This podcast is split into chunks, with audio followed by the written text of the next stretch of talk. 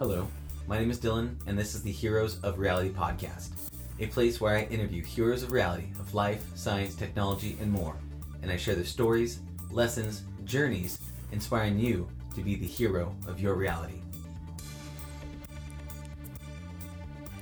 And on this podcast, I interview my friend, Anthony Kolova. He recently sold his nutrition company and went on an 18-week round-the-world journey. And in that 18-week journey, he actually goes on a purification and spiritual process. He talks about his work, his inner work, and the work that he does to get ready for this plant medicine, the takeaways from that, and what he feels called now to do because of that. He is an incredible man. He is an influencer. He had, I believe, 500,000 followers on social media, but he's overall a tremendous human being. And what he shares with me in this podcast gives me chills. And I hope it does the same for you as well. So without any further ado, I'd like to welcome Anthony Kolova. Hey, Anthony, how you doing today, man?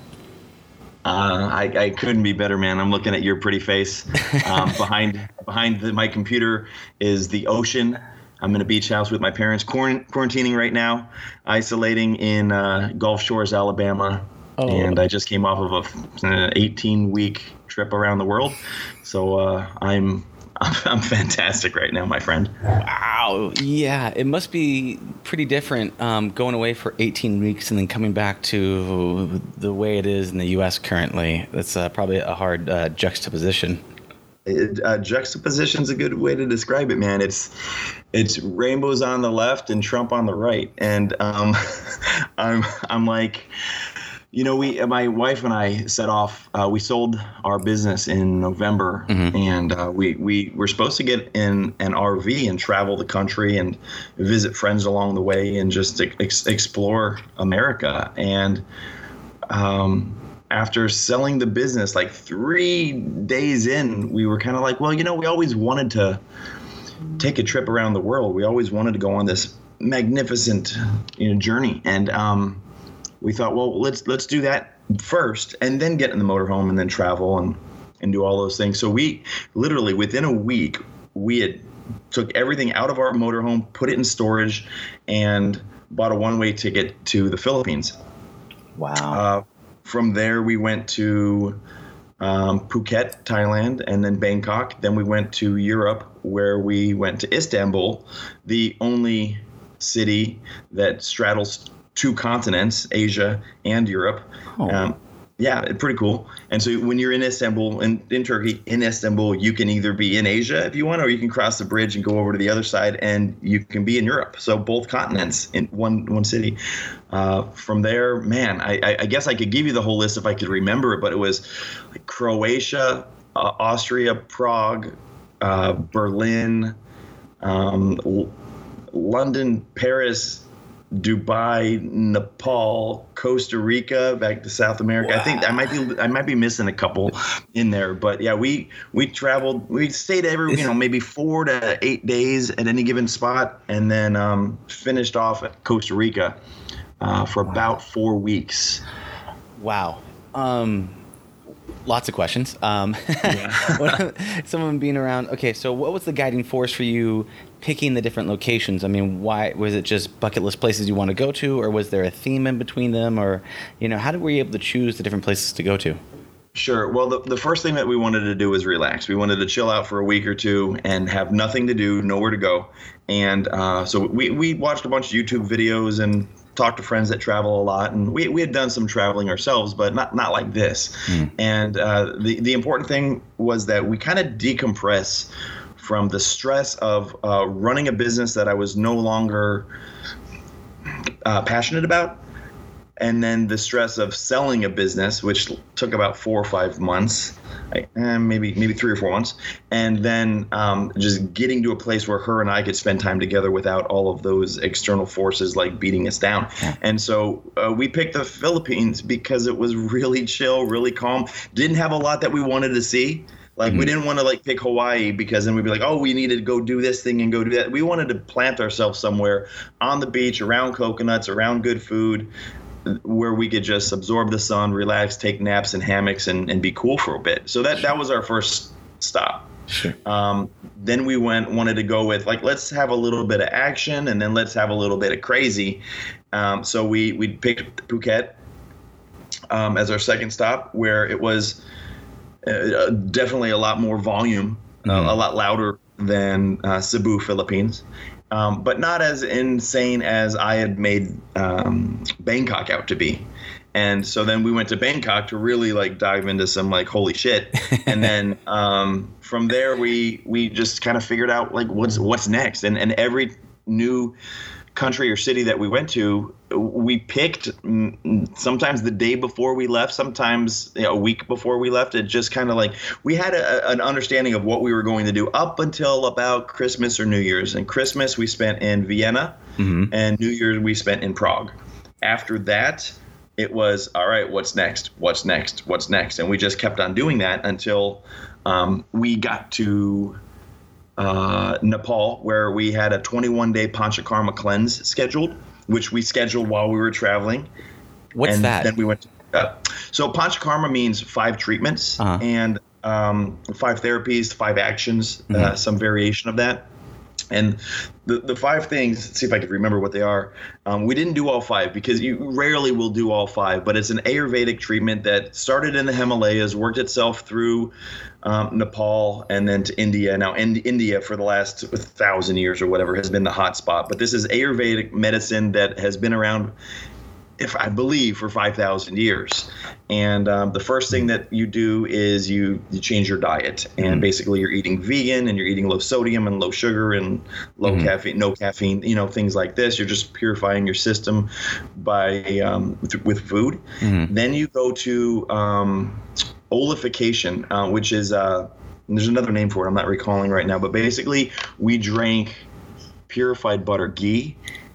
Ghee is clarified butter, and then mixed with raw, like warm milk from a cow. So raw cow's milk, warm with ghee. They separate, so you mix it up and you just down that. Now, in an authentic Panchakarma experience, you'll do that for, I think you do it for a full week to 10 days, and you get up to, like, no joke, a kilo of ghee a day. So like you're eating nothing but rice and ghee and soup that has ghee as the base, and you're drinking ghee at every meal between. You work up to it, it's like the last day maybe you're doing that much, but like that's what. So you're basically saturating your entire system. This is what they tell you. You're saturating your entire system with this Ayurvedic cleansing type of fat, and it kind of loosens up the toxins, so the fat soluble toxins get attracted to it. I buy into some of this stuff, and some of it I don't. Some of it's kind of like hippy dippy hocus pocus, and some of it is based in science. But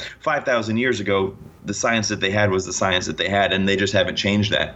And so I just went with it. Yeah, it makes sense. Argue. I mean, you think about it. I mean, a lot of things get absorbed, even fat soluble. I mean, that's why when you have like a green drink, you're supposed to throw like an avocado in it, because it allows the fat can be a transportation mechanism into the cells. So it's almost like you're flooding your system with all these fat binding agents that more or less kind of through the process of osmosis would then fill up your system with all this clean fat, and then slowly basically transport it out, almost like it's like a flushing or detox in the system. So I mean in a sense that does make sense to me, but again, I'm not a nutritionist, but it does make sense. And me coming from, the company I sold was a nutrition company. So like I have an insight where I'm kind of like, okay, I'm going to go with it, but I think there's other mechanisms at play. But I did it. And on top of this, this next step is you're getting a massage every day. So nice. You get about a 2-hour massage with medicated oils. And so the combination of them like grinding on your skin, on your muscle, on the fascia every day, loosening up the muscle, loosening, like breaking up the fascia and the fat storage under your skin, while also ingesting all of this ghee kind of like starts to move things in your body. And the idea is that you're transporting the fat that the dietary fat that you've ingested and the stored up fat in your body, like some of the toxins and things like that are supposed to move to your belly. which goes to the next step, which is loads of fun, and that is vomiting. And so for a full week, an authentic experience, what you'll do is you will every day. Now, on top of this, mind you, we're doing 90 days of yoga, meditation, and breath work in the, or 90 minutes of yoga, meditation, and breath work in the morning, and 90 minutes of the same thing at nighttime. Wow. Eating all vegan food. We're drinking the ghee. We're taking in ashwagandha and all of these other medicated drinks and having medicated oil massages every day. And then they give you a some sort of a concoction. I did not do this. I'm, you know, to full clarity, like I didn't. This is what I'm explaining, an authentic experience. And so I did some variation on it, which is based. They determine this based on your dosha, which is they take your pulse and they read your pulse, and then they figure out which of the three constitutions you are, and then they go with the treatments that are best for you based on that stuff. And so you puke. And you have to drink. I think it's like a gallon of milk. And then, every day for 7 days. And then you vomit that up. And I guess there's like 5 or 6 people like cheering you on, like, oh, you can do it. All right. Like, and you're puking your brains out. It's coming out your nose, out your eyes. But it's supposed to release all the toxins that have accumulated in your upper tract from, you know, the oil and all the massage. The other part of it is called purification, which is the opposite of puking, where everything else comes out the other end. And so we had to – and this I did. Oh, my gosh, did I do this? And I had to drink the most disgusting greens drink I've ever – I'm like trying to – ever had in my life. I'm like, and you know what? Like I'm so thankful that Kathy did it first, because she did it and she's like, oh, God. She muscled it down. She held her nose and she did it. And I was like, okay, cool. She did it, because she has a very sensitive belly. Her digestion has been you know, wonky, and she responds poorly to things that taste terrible. Sure. But she did it, and I was like, cool. She did hers like on a Monday. I did mine on a Tuesday, and I'm glad we did it in that order, because if she would have saw me drink first, there's no way she would have done it, because she did it like a champ, and I did it like a puddle of piss. I was just like – I was like complaining the whole – it was just so disgusting. And then they tell you about 10 to 20 trips to the toilet. And I took 3 trips to the toilet, but I was on the toilet each time for 20 or 30 minutes and had multiple releases each time. And so what we're doing now is we're getting rid of the toxins that accumulate in the lower tract, and we are helping to restore the balance to our gut health and our microbiome. Yep. That's the basic idea there. Then we go on towards eye flushing, where they put like a clay mask on your eyes and they bombard your eyes with ghee.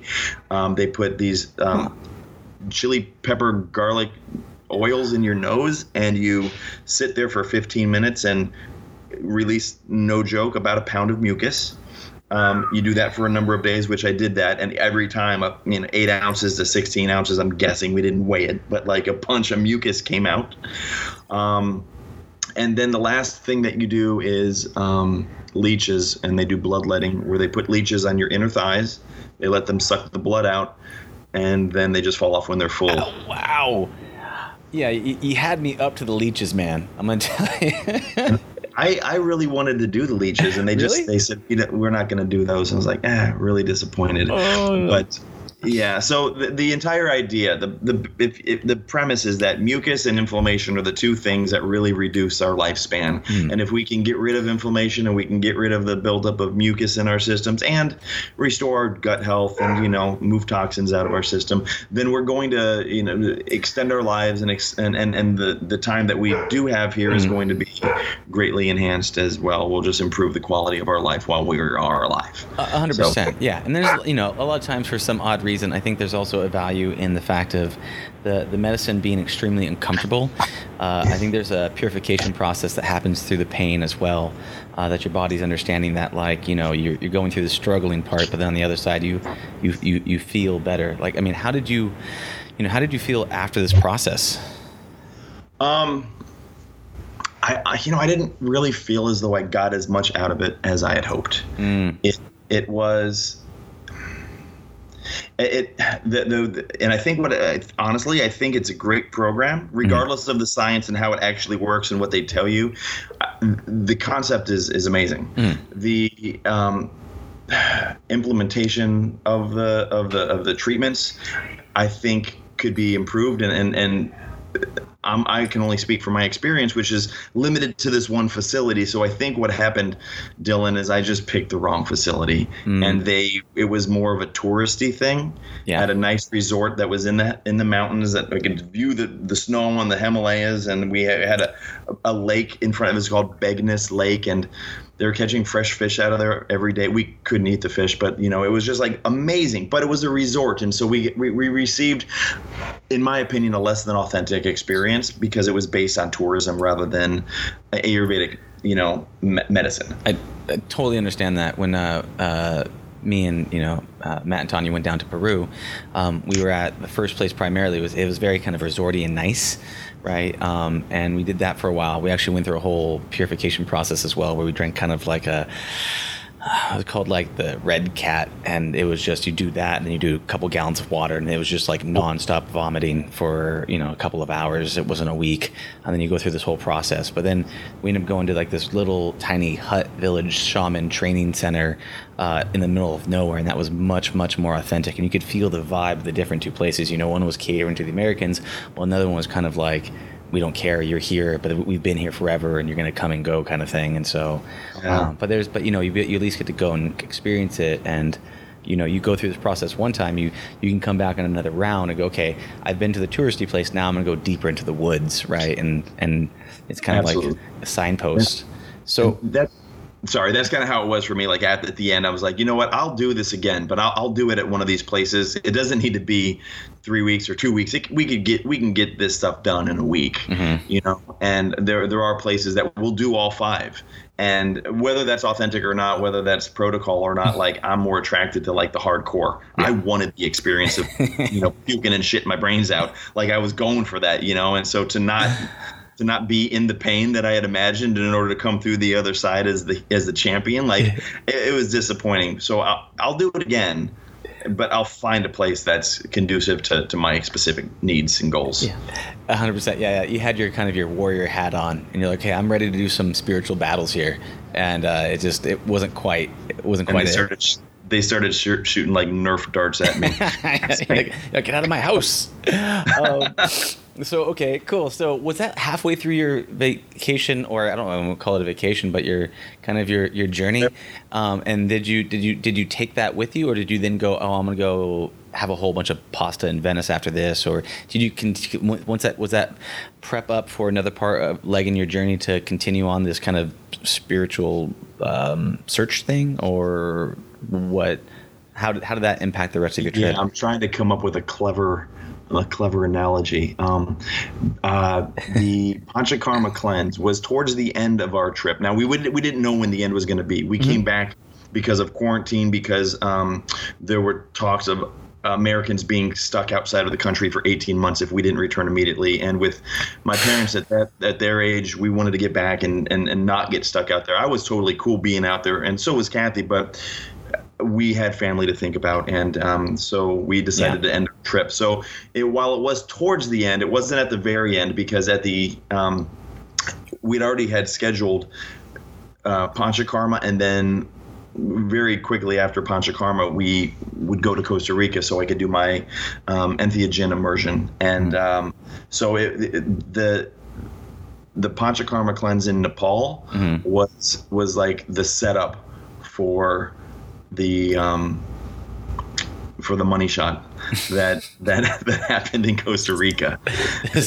Spiritual money shot. Spiritual money shot. and really, because we've had some discussions about spirituality and different ways to tap into spirituality. And up until that point, I've been doing, meditation and all of the things. I've been sober for 21 years from street drugs, alcohol, and whatnot. And so I've done a good amount of work on personal development, self-growth, self-care, all of these things.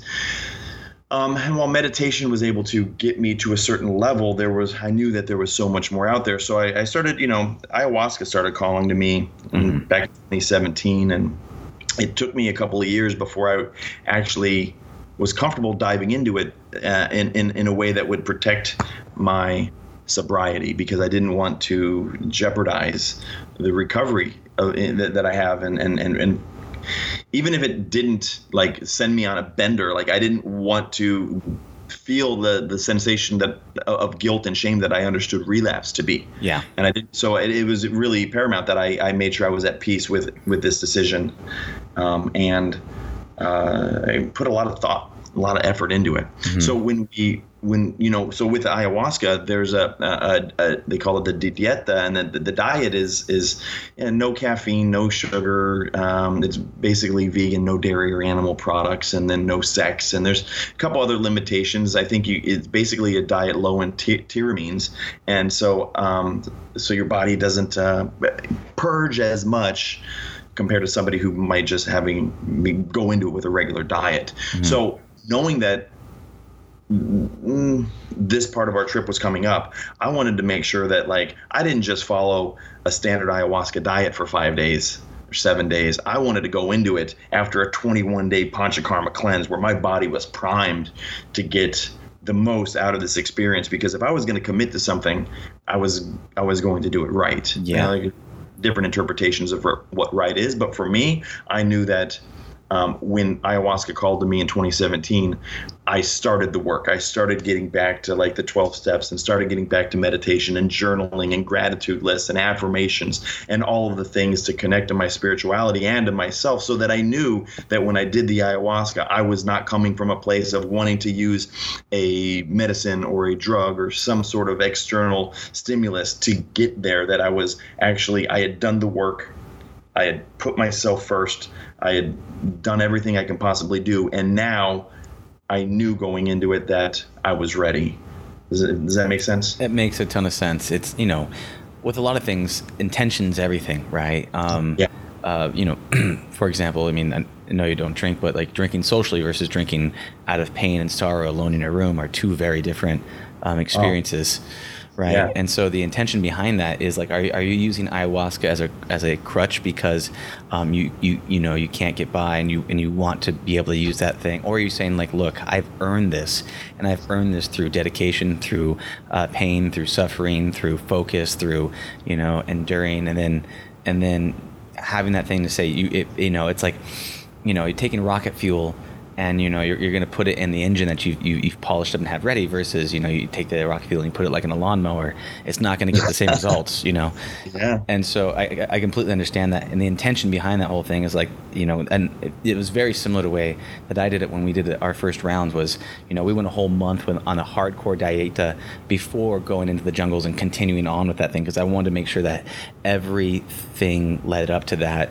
You were completely primed, because it does have a tendency to rake through you. And if you have a bullshit diet, and it's just gonna like, okay, well, let's just talk about your diet. And then you all of a sudden that is your entire, and all you find out is that you need to work on your diet at the end of the ayahuasca session. When if you purify that process, it can rake through you so much deeper that you find those hidden things that you, even though you've done all the journaling and all the other things that you feel like you're completely uncovered, you all of a sudden, your iceberg of consciousness raises up 3 more levels, and you can see everything below the surface you couldn't see before, versus, you know, your diet's jacked up, right? That was an obvious one.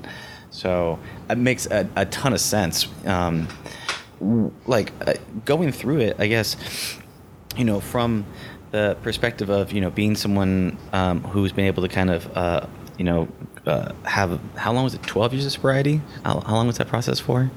I've been sober 21 years. 22 decades. Wow. Congratulations. That's incredible. Thank you. Wow. So going through that whole process and understanding that you're refusing to get back on that same old rut, like, I mean, what were some of the things that you feel comfortable sharing that, like, going through the process, now that you went through the whole purification and then you went through the whole plant medicine, I mean, what were some things that were some takeaways for you? What were some insights? What were, you know, some messages or downloads that you got from the experience? Man, I wish we had like 4 podcasts to cover this. I know. Here's Pandora's box. Here you go. Yeah, like and prioritizing the each of the experiences is, and I'll do my best. So the first thing that it's important to understand is that we started with 3 sessions of Kambo. Kambo looks like Kambo. It's pronounced Kambo. Mm. This is where they burn dots into your skin. Yeah. They wipe away a little blister, and then they rub poison from the Amazon monkey frog into your skin, and then it basically it's the world's strongest antibacterial, antifungus, antiseptic. It's anti-inflammatory. This is just like touted to be the world's strongest everything. Wow. And my friend House did this. I flew him out and asked him to join me, and so I spent a month there. He spent a week there. But to give you an understanding of how strong this medicine is, at least for him, he has diverticulitis, and he. And people go to this place that I went to for all kinds of reasons. I mean, the founder, she's no longer has hepatitis C. It's undetectable. No longer has Lyme disease. Undetectable. Like total transformation. My friend House has belly issues, and because of his diverticulitis, so for like 5 or 6 years, he's just been living with pain. After his first Kambo session, pain was completely gone. After the second Kambo session, the numbness that has been in his legs and the top of his quads for the last 4 years, totally numb. Like if you put your fingers, like draw a line on his legs, he can't feel it. Wow. After the second Kambo session, like the feeling returned to his legs, sensation returned to his legs. So that's the kind of stuff that's happening with this medicine. And this is actually, it's legal in the United States. We have I'm not sure if you know Bernadette, but she's a Pink Heart member from our camp at Burning Man, and she's a facilitator of Kambo, travels around and does this stuff. So I got 13 dots total, and they have you do this in order to, even if you did the dieta, they still want you to cleanse and purify and get rid of bacteria and toxins and all of that stuff and go through this process. Now, most people do vomit. I didn't vomit with the Kambo. I also did not vomit one time within 4 sessions of ayahuasca. Wow. And so and she said, well, you did a Panchakarma cleanse. You went pretty hard. You've been working on this for 21 years. You've done the meditation, the journaling, the affirmations. You put the work in. So my purge was more energetic. Mm-hmm.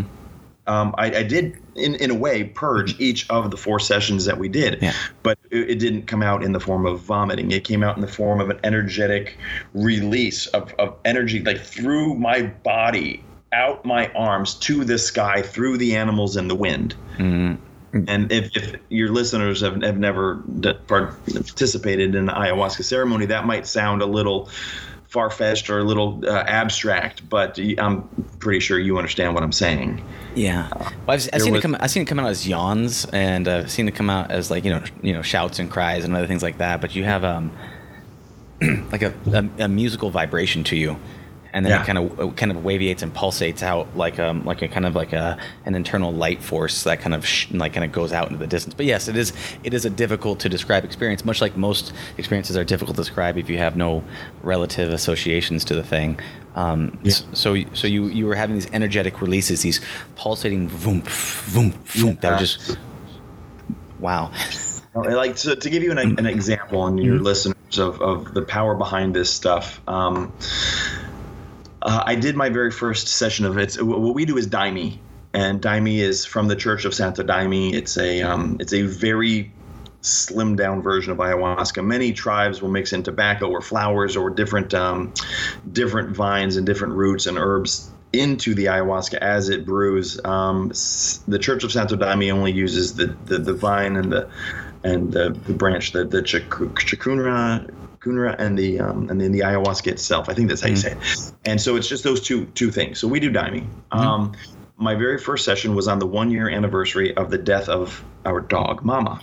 And so while I was in this session, I remembered this, and I called. I specifically said out loud. I'm very talkative in these sessions, and I say I call upon the spirit of Mama. And at that moment, and you have to remember, we're in Costa Rica. The home is an open door platform. right? So like you can see the trees, you can see the jungle, you can see the ocean, the wind is coming through. There are bats living in the house, in the 20-foot ceilings above us. And we are laying on these mats comfortably with music sometimes chanting and smudging and smoke and noisemakers and, prayer happening. And so I call upon the spirit of Mama. And I said this with every ounce of understanding of life I had. Mm-hmm. At that moment, a gecko on the ceiling started barking, a little lizard.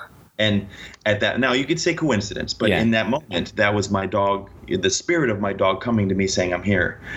So then I was like, let's get to work. And so I called upon the spirit of my grandmother. And then I called upon Anthony Raymond Kolova the First, my grandfather, whom I'm named after.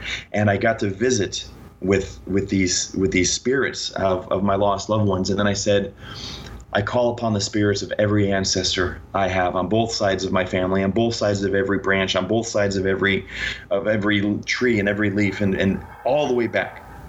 And when I did that, a wave from the ocean a mile away crashed, and with it came wind that went through, winding through the jungle, through the trees, through the grass, up over the rocks, through the tree that was massive right outside the house that I was at. It came through the tree, and this is at 3 a.m, Dylan, and all of the birds nesting in the tree just started screeching at the top of their lungs, calling to one another, calling with the wind, and they came all the way through the house. The wind came through the house, the leaves came through the house, it circled around, and it exited through both sides of the house.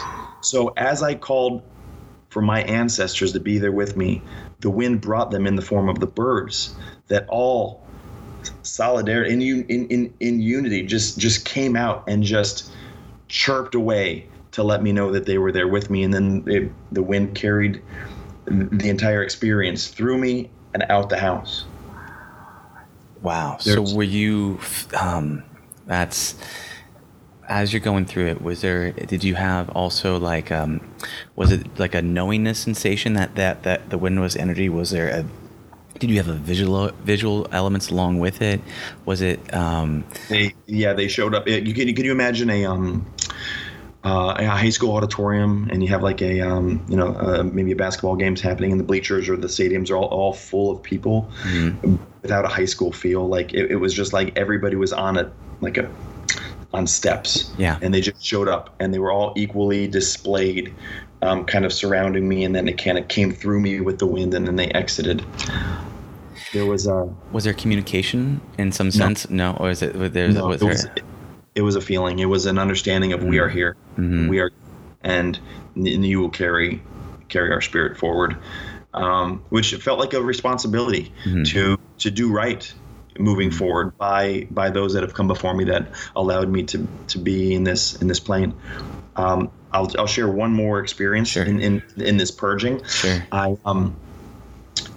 I wish I had the video on right now, because my right hand would shake back and forth like I had a tambourine in it, sort of like just ba ba ba ba ba ba ba, and my left hand would do like a circular motion, like waving in, like fanning, almost like coming from underneath and pulling, and what I later realized was that my right hand is the divine masculine of God, and my left hand is the divine feminine. And the divine feminine brings in the love and welcomes the love from all servants of love throughout time and space. And then the divine masculine hand pulls out the pain, and because the divine masculine is strong and pulls the pain from my body, while the divine feminine welcomes love, and the love, it replaces the pain that the masculine pulls. And so it's this energetic flow from one side to the next.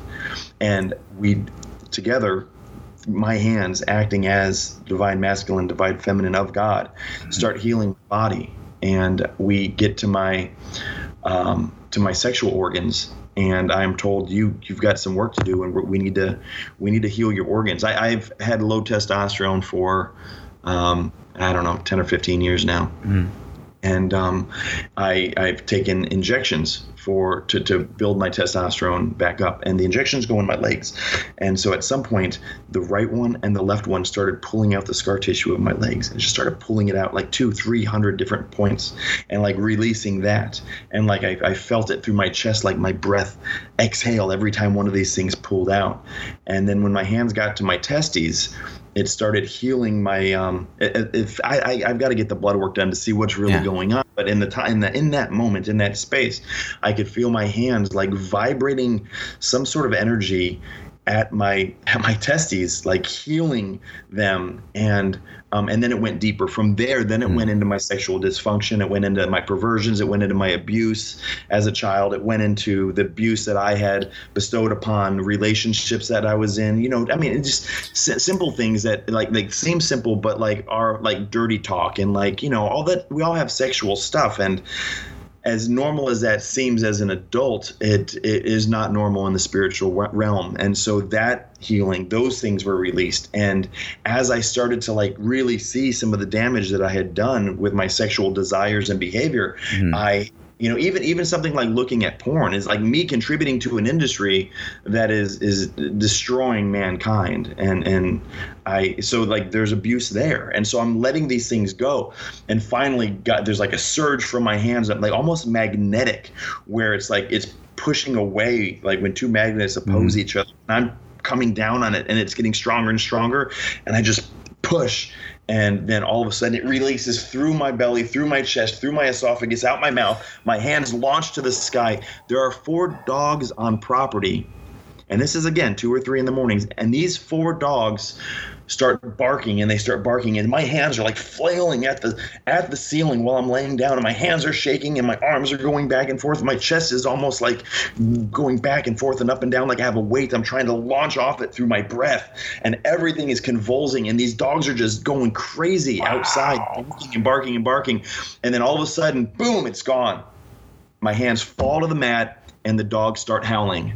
They all start howling in accord, and like I am like the harmony from these dogs, the song that they sang was the song of my sexual healing and the release of all of the pain I had held and all of the pain I had bestowed upon others. And as my arms fell and they were howling, I heard the voice of God said, "You are clean." Wow. That's incredible. There's so much there. Gosh. So, I mean, with that, again, I would like a 4 podcasts in a row to talk to you about all this, because there's an incredible amount of stuff to go over on this. But, a lot, especially is for men, and it's different for women. The things that affect us when we're younger, things that affect our sexual natures, we get what's called state locking, and then all of a sudden you get this thing where you become attracted to. Maybe you find an older woman attractive when you're younger, then it locks, or you find something else attractive, BDSM or anything, but you get locked in certain states, and that sexuality things. And some of it can be healthy, but sometimes it can be, this weird sexual fantasies that may not be healthy to affect people, and it sounds like, you had this energy moving through you, this kind of cleansing process on a deep and visceral level. And there's this weird, I would feel almost like, with like wolves and with other types of like, alpha creatures that pack animals, they're very congruent with their primal desires, their primal needs, in a very healthy way. And it feels like that there's some sort of parallel going on with that, sexual, animalistic, pack-like systems that, I'm only just trying to wrap my head around on that process. Wow, that's incredible. Were you aware that they were howling in the background? Was that something that you were aware of? Did someone else have to tell you that later, or were you connected with them in some way? I was aware. They were so loud, and they're literally like 50 feet away, and I'm in the middle of the jungle. So there's monkeys, and there's birds, and there's, geckos and frogs and crickets chirping, and, and so the dogs being so close and not being of nature, like those dogs wouldn't be there if man didn't build a house there. It was I was very well aware that those dogs, but they were acting on my behalf. They were the spiritual connection, the bridge between me and the spirit world. And they if nothing else, provided confirmation, affirmation that what I had just done was accepted into the spirit world, released from my body and released as love, allowed to return to God, and then purified so that when it is ready, that energy can return to me as love. But only when it's love, because I don't tolerate anything else but love anymore. And that understanding was there too. And so the dogs facilitated that end. When you say you don't tolerate anything but love anymore, was this before or after the ayahuasca experience? This was during that same 6 hour. God, so that was one of the downloads messages you got, was not to tolerate anything besides love inside your world. Yeah, I only allow love. I am love. I have more than enough love to heal the world. I am love. These are some of the things. Now, we talk about intention coming to us and like setting our own attention. But the lady who was the facilitator, she doesn't like to be called a shaman. But as she came up to me, I was maybe 1 hour in that visual stage, that first visual stage when sacred geometry and colors are starting to come to us and we are like essentially peaking. And she comes up to me, my eyes closed, and she has I'm guessing like a tambourine or a bean shaker or something. And she's just like, so she starts on the other side of the room, and I didn't realize she was coming at me until I realized she was this was my message. And she's, speaking in some other language, and I'm going to do it right now, but I'm not going to get it right. But it's basically the phonetics were something like, I am love.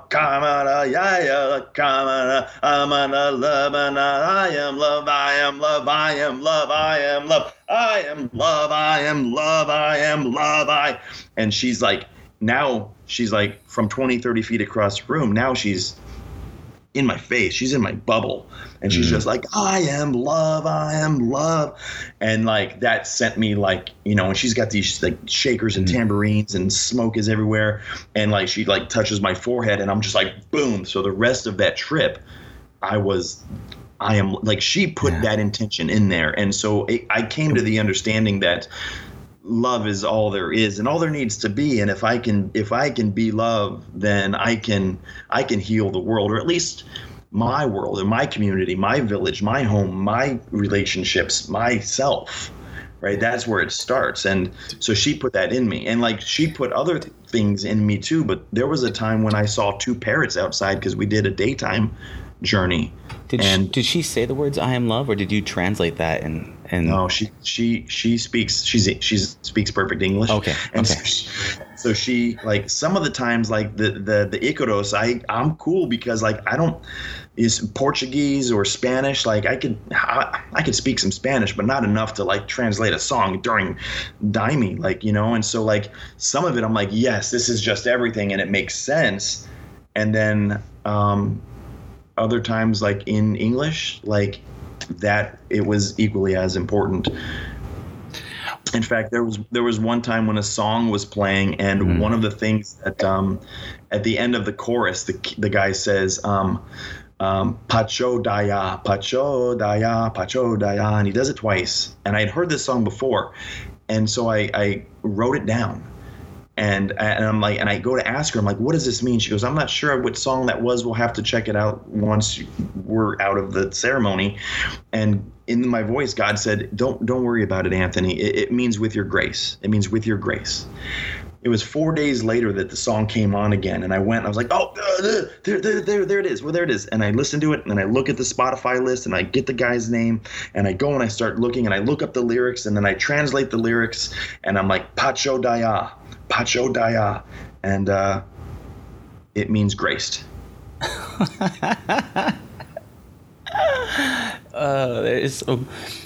So let me ask you this. For people that don't go through the experience, it's very hard to understand, but I mean, do you feel like this is something that is an internal experience that you're, by taking this medicine, and this is just with ayahuasca, I mean, very common are the messages that we are love. Love is all you need. I mean, I had very similar experiences as I was going through it as well. Now, with you going through this, do you believe this was a purely psychological phenomenon with pharmacology and bringing that in, and then this is just the natural process of your brain going through this? Or do you feel like you were actually connected with the universe, with some untapped, intangible essence that you don't necessarily can't really tune into or connect with normally with everyday consciousness? If you would have asked me this, if I would have heard this story before I had done the ayahuasca and the Bufo and the, mm-hmm. I would have said that there has to be an element of psychological expression or psychological understanding. There's something going on in the human mind. This is the way the brain works. Like, I've always thought, like, even before, I was like, when somebody says, I accepted Christ as my savior, and then everything turned great, I'm like, well, what you're doing in your brain is you're like releasing control and you're surrendering. And of course, it doesn't have to be Christ. It can be anything. And that surrendering is part of the human mind's way of like dealing with things and releasing the stress and releasing the outcome. And when we do that, our cortisol goes down, then epinephrine and this GABA and the dope, I could have got into serotonin. So like, yeah, there's a scientific thing happening. After going through this 4 times, and then especially after my Bufo ceremony, I have to believe that it's purely a spiritual thing that relies upon the science of our psychology to translate things in a way that we understand. And sometimes the translation is so jumbled up by sacred geometry and sound and light that we can't translate. It's untranslated, untranslatable. It's just not possible. But I think it's a combination, Mm-hmm. And so what I try to do right now is stay out of the science part. Mm-hmm. Because I've tried to, when a minute ago when I said, oh yeah, like your experience with Christ is not real, it's all science, like that's me downplaying somebody's spiritual experience, and that's the old me, and if somebody finds peace in Christ, like who am I to say anything about that, right? And so in the same way, who am I to say anything about my own experience? Like I can try to figure it out, or I can just accept the lessons that came of it. Mm-hmm. And when I do that, it allows me to stay in that in that peace, as opposed to justify myself away from the peace. Yeah, absolutely. It's no matter what it's like, it was still an experience that had a transformative effect on you. And how and where it comes from is kind of irrelevant. It's most like how, what was the outcome based on it. It's just, I had a conversation with you before about this and having a conversation with you after about this. I'm very curious about that, the contrasting opinions of thoughts, because, it does, more of a curiosity is why I'm asking that. But, but there's it's one thing if someone says, oh, love is all you need. You're like, oh yeah, logic, I get it. Yeah, love is all you need. But it's another thing to embody and feel that through every fiber of your being and resonate with that and take that not only into your head, but into your heart and into your gut. And I feel like that's, going through the ayahuasca experience is something that it's a much more, what we call an embodied cognition, a knowingness in your body. Yeah. There's a difference between believing and knowing. Mm-hmm. And faith is, an understanding without proof, mm-hmm. without, mm-hmm. you don't have the proof. You don't have the tangible, data that you need or whatever the experience. And that's where faith comes in. I think faith is super useful. But faith is for those that hope and desire and don't know, but believe so strong that it gets them through. Whereas knowing is understanding. Yeah. And that's that. And if we have time to talk about my Bufo experience, I would love to get into that, because it's not a cherry on top. It's the top. Yes. Let's get into that. The 2 things I'm going to say real quick about it is, and let's talk about the Bufo is, one, I think as humans, we always straddle two lines, right? We want the magic. We want to believe. We want those things to be real. At the same time, we don't want to be tricked. We're not. I'm not a sucker. I'm not going to fall for that. Yeah, and that those two worlds is very difficult, and especially if someone hasn't experienced it, they're like, "Oh, that's just psychological." It's just, but and then you go through it, you're like, "Well, no." And so, you even sometimes when I talk about some of my own experiences going through it, I'm like, if I didn't go through this myself and really know this, I would think that it was just crazy talk. And what I'm curious about, because I do want to talk about the Bufo, but what I'd love to see, or one thing that I'm dying to ask you is how going through all of this, how has it changed your mission? How has it changed your Holy Grail? How has it reset the trajectory of what you plan to do now that you're back? What effects has it changed on your path of on your Holy Grail, your mission, or what you're moving towards? Well, there's let me preface this by saying I can answer this with two perspectives. Mm-hmm. I can answer this in the perspective of after doing ayahuasca before Bufo, mm-hmm. and then I can do this. I can let's after do that. Bufo, before. So before, I never really spoke of God. I had words with God, from my childhood and my understanding. And like we had, being in recovery, 12-step recovery specifically, we rely on a higher power to restore us to sanity. And we, use a higher power, God, in order to stop the drinking and the drugging and and so that's been there. But like, I've also held resentment towards God. For many of the same reasons that a lot of people do, like why do you allow suffering? Why is there cancer? Why is there child abuse and all of the injustice to innocence? Mm-hmm. Like those things, and specifically like why am I in so much pain? And what it comes down to for me is like the pain was not put there by God. The pain was put there by the people who interpreted God and forced that interpretation upon me, right? So mm-hmm. I'm just trying to set the tone so you understand that God was not part of my life before. When I was on my fourth session, we had a day journey, and I saw two parrots fly into the tree, and I asked Nadine, I said, "Are they lovers?" And she goes, "Yeah, they'll be together forever. They mate for life." And I went and I laid down. I'm in the ayahuasca. It's just a daytime, so I was able to see these things. And then they told me at some point two butterflies circled around me as I was laying down with my eyes closed, and they circled for like 10 seconds, and then they flew off.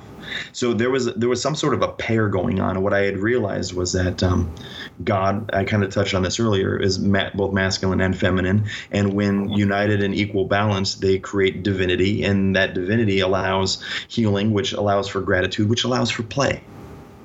And as long as they are equal and balanced, and not always 50-50, maybe 40-60, maybe whatever, mm-hmm. then there's an opportunity for healing.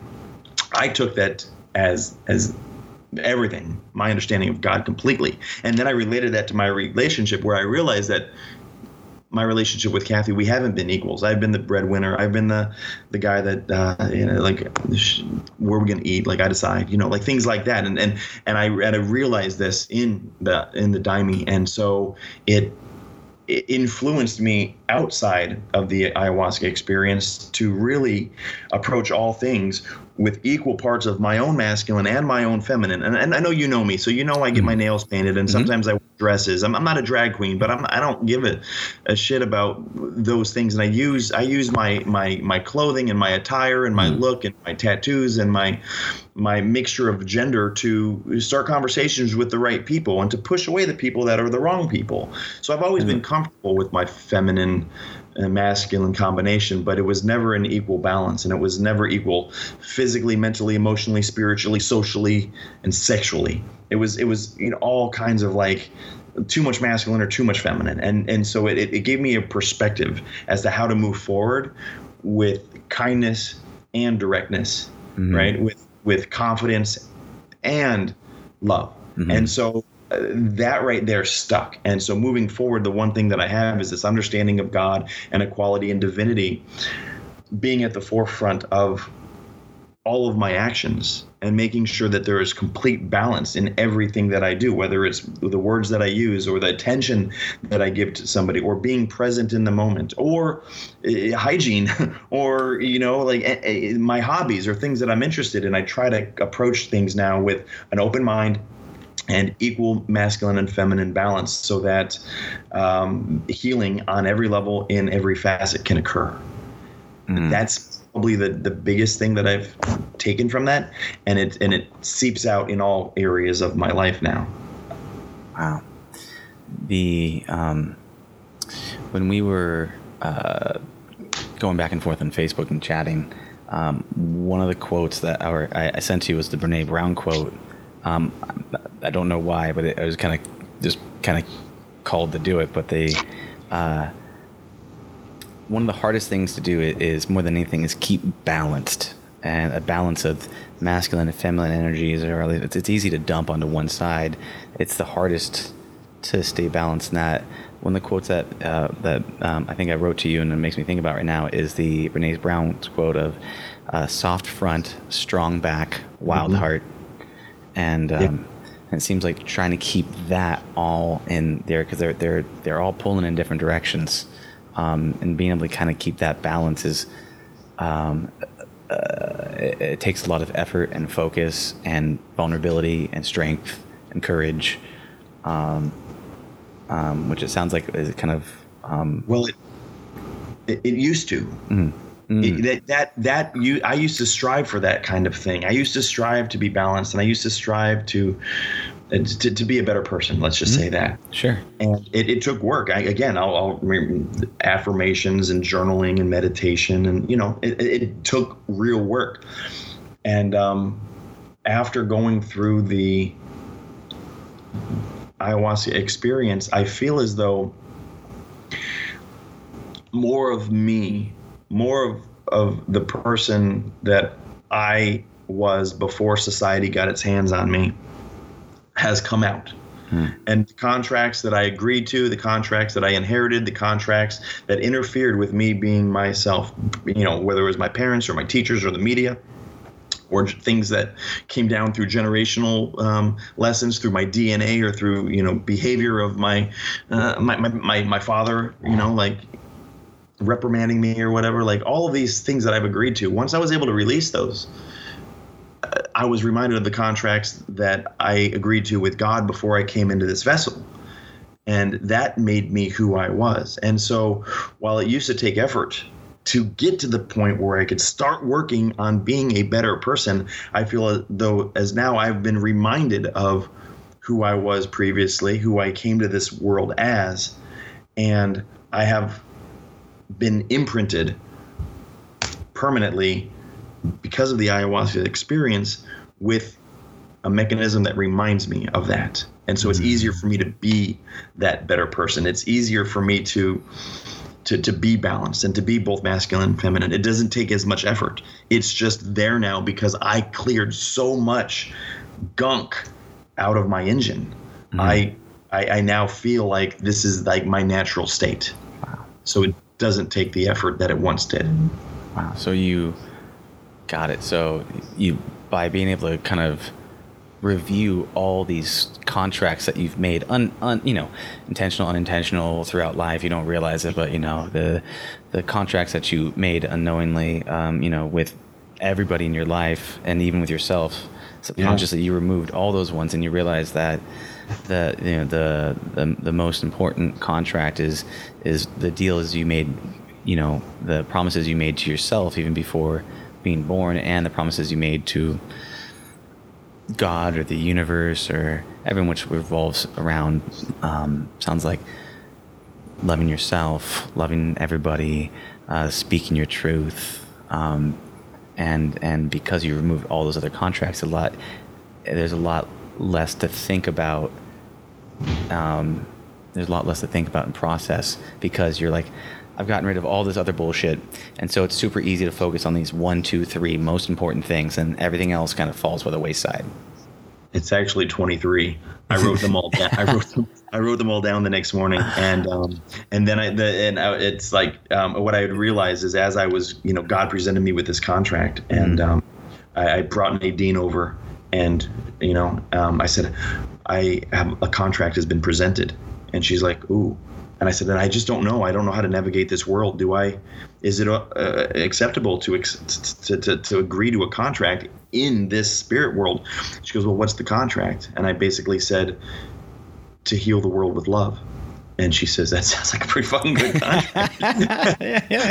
Do it. So I did, and then God gave me 23 others. And I relived. What I realized is that I wasn't just. It felt in the moment as though like God was, and I say He, but God was giving me these contracts, and then we would negotiate. I'm like, well, what are you offering and what do you expect?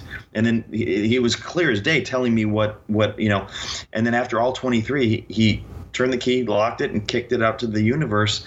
And then what I realized was, these contracts, I didn't just sign these. These are contracts that I signed billions of years ago. Every time my spirit goes into another vessel, these are the same contracts that I've always agreed to. And now I'm just remembering that moment when I signed them for the very first time billions of years ago or whatever it is. And I got to relive those and move forward with them. Then the next time I went into Daime, I realized how little I actually know.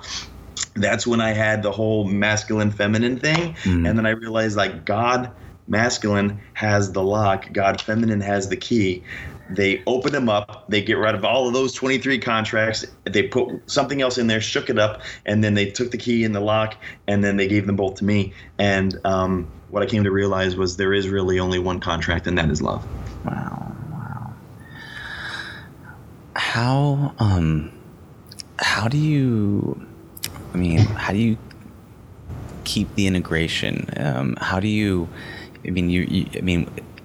Going into this other world, I mean, you get downloads left, right, and center. It's almost like you have a cup and you go underneath a waterfall, and so how were you able to, because it sounds like you went back and you wrote some things down. I mean, one, how up to this point have you been able to integrate the lessons and all of these insights? And then two, how do you plan to continue the integration process forward? Sure. So I was at this place a month, and I did the ayahuasca like during week two. So then I had like almost 3 weeks of integration on the facility with the staff, the team, the volunteers, and the other people that I was going through, as well as my wife. And, so journaling every day, meditating every day, doing, healing ceremonies with meditation and with sound bowls and, body work and things like that. And then just been basically journaling. I've been doing my morning pages and,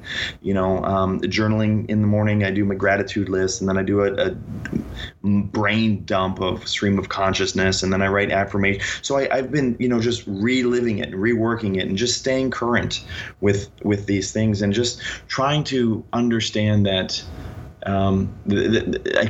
keeping it simple for sure, but like with the understanding and the mindset that my only contract is love. I can review those 23 contracts that I wrote down and get granular and like kind of get into the weeds with them, but if I practice love, I'm going to get better at love. Anything we practice, we get better at. We know this, right? We don't have to be perfect at it, but the better we get, we learn lessons in the times that of imperfection. And then as long as we use those moving forward with our new behavior, we have an opportunity to learn from the pain of the consequences that we experience through the behavior that's not in alignment with our true selves. And so if I just practice being love and showing love to my parents and the mailman and the lady at the grocery store, specifically my wife, specifically myself, in all areas. I mean, and I'm talking love like, is it love for me to pay my bills late or on time? Well, it's self-love and it's respect for them, and so that's love.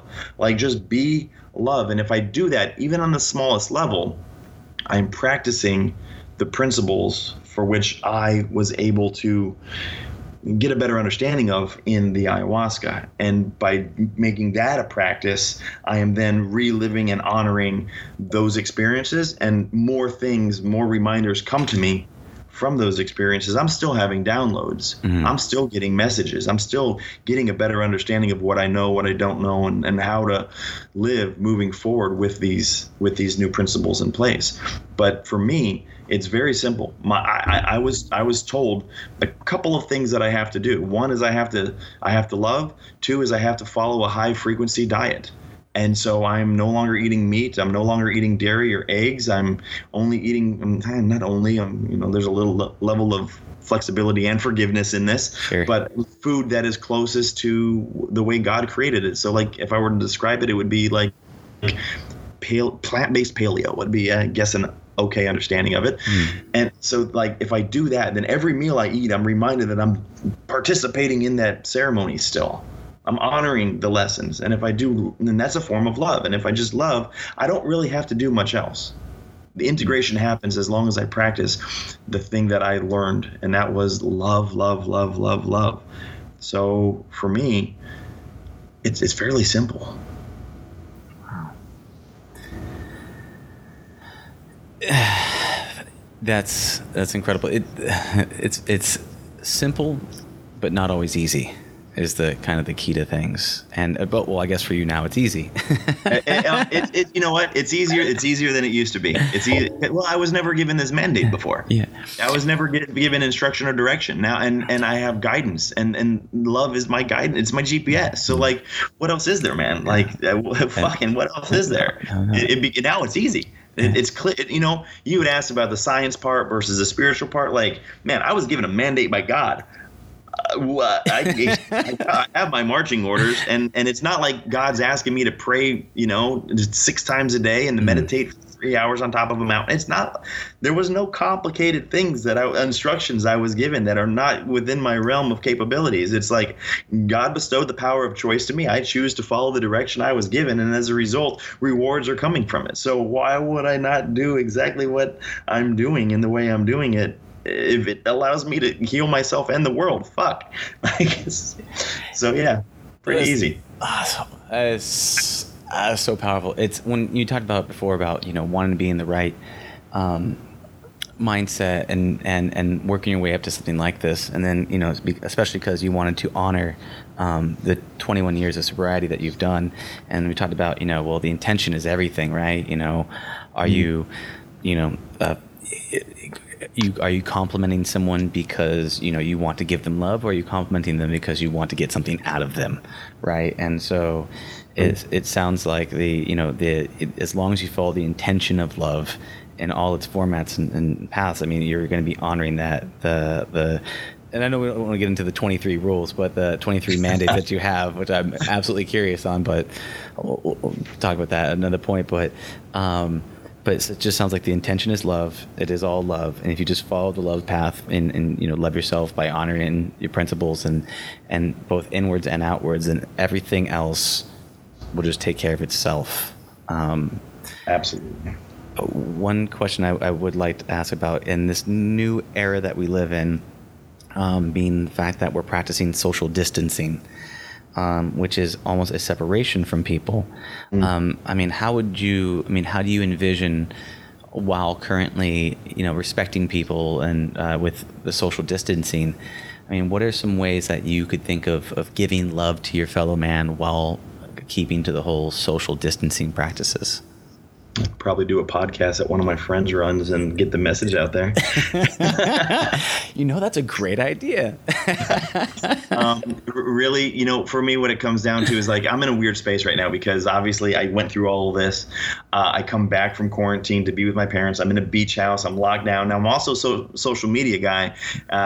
Before I sold the company, I had like 500,000 followers between Facebook and Instagram and all that. So I'm used to doing Facebook live videos. I'm used to being at the forefront on the other end of that camera, and I'm comfortable there, and so, but now coming off of this like world tour and this spiritual tour and into this quarantine, I'm like, okay, I'm not really jumping right back into Facebook right now. So at this moment, it's a matter of not necessarily social distancing, but physical distancing. Mm-hmm. While still giving social love. And so first thing I look at is what can I do for myself that's love. I start there. And it's like, I could do my journaling. I can do my affirmations. I can see the sunset, or go to the beach. I can walk the dog.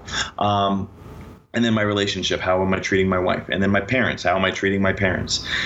Outside of that, there's not a whole lot here because I'm stuck in a house, right? And so then when I do choose to expand my horizons and go on to Facebook or get online, it's like, how am I interacting with people? What message am I sending? How am I behaving? And am I lifting people up? Am I scrolling by somebody's post that is talking nonsense about political stuff that I would normally engage in, or am I engaging in it? And if I do engage in it, am I engaging in it in a loving way?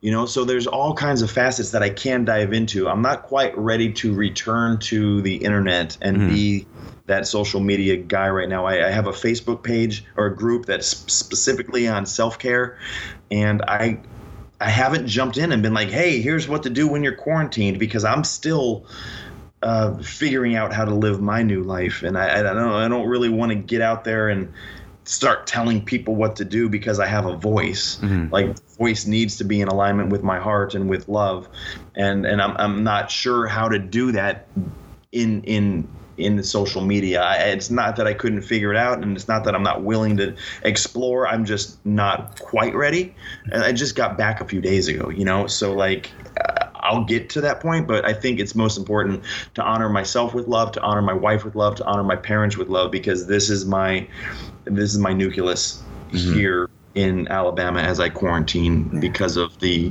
virus. Yeah. In order to, love the world, you must first love yourself, and you don't want to jump into the slipstream of social media, because there is bombardments of data from all over places that it gets very distracting. So it makes a ton of sense. There's a lot of not love out there. Yeah. There's lots of frequencies you can tune into. Oh my God. Well, when you are ready to connect with the social onlineness, how do people get a hold of you? How do they reach out to you and contact you? Man, I sold the company and I haven't really started anything new on purpose. I wanted to decompress. I wanted to, clear my stress. I'm like, and I've done a pretty good job. And I'm going to start another business, and I'm going to do some other things. Ayahuasca calls to me, Bufo calls to me, the transformational experiences like Burning Man obviously call to me. And so eventually I'm going to have a retreat space, and I'm going to be doing that. If anybody wants to reach out and ask me to share my experience, or if anybody just wants to talk, and say, hey man, I'm thinking about doing this, or I'm struggling with this area of my life. I do self-care coaching.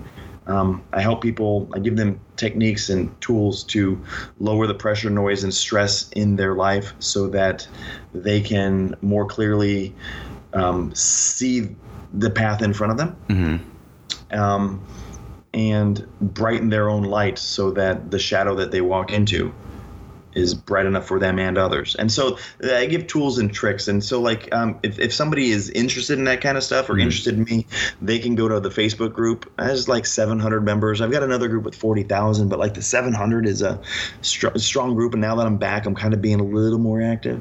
It's facebook.com/selfcaresaturday. And /groups.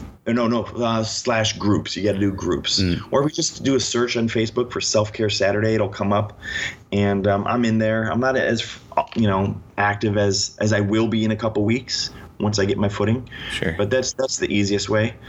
And if somebody wants to email me, they can hit me up at kolova@gmail.com. It's not a business, email. It's my email. And I'm open to all kinds of interaction. So whatever that looks like.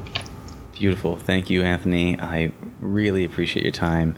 It reconnected me to some past experiences that I went through, and I just want to thank you for sharing it, being honest, being vulnerable, sharing your message, and I look forward to chatting with you a whole bunch more about this and everything else you got going on in the future. So thank you so much for your time. Yeah, Dylan, it's an honor to be on your podcast.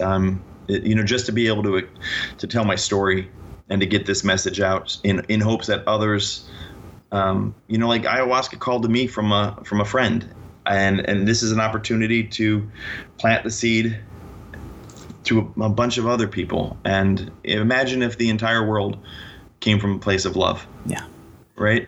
What kind of world could we create? And so you're giving me that opportunity in my own way to do my part to at least plant a couple of seeds and out of my hands. But you facilitated that. So thank you so much for the opportunity. Oh, thank you, man. What a beautiful world this would be if we all led with love. Absolutely. Yeah. All right, thank you, Anthony. Have a beautiful day, man. I'll talk to you soon. Be well, Dylan. All right, bye.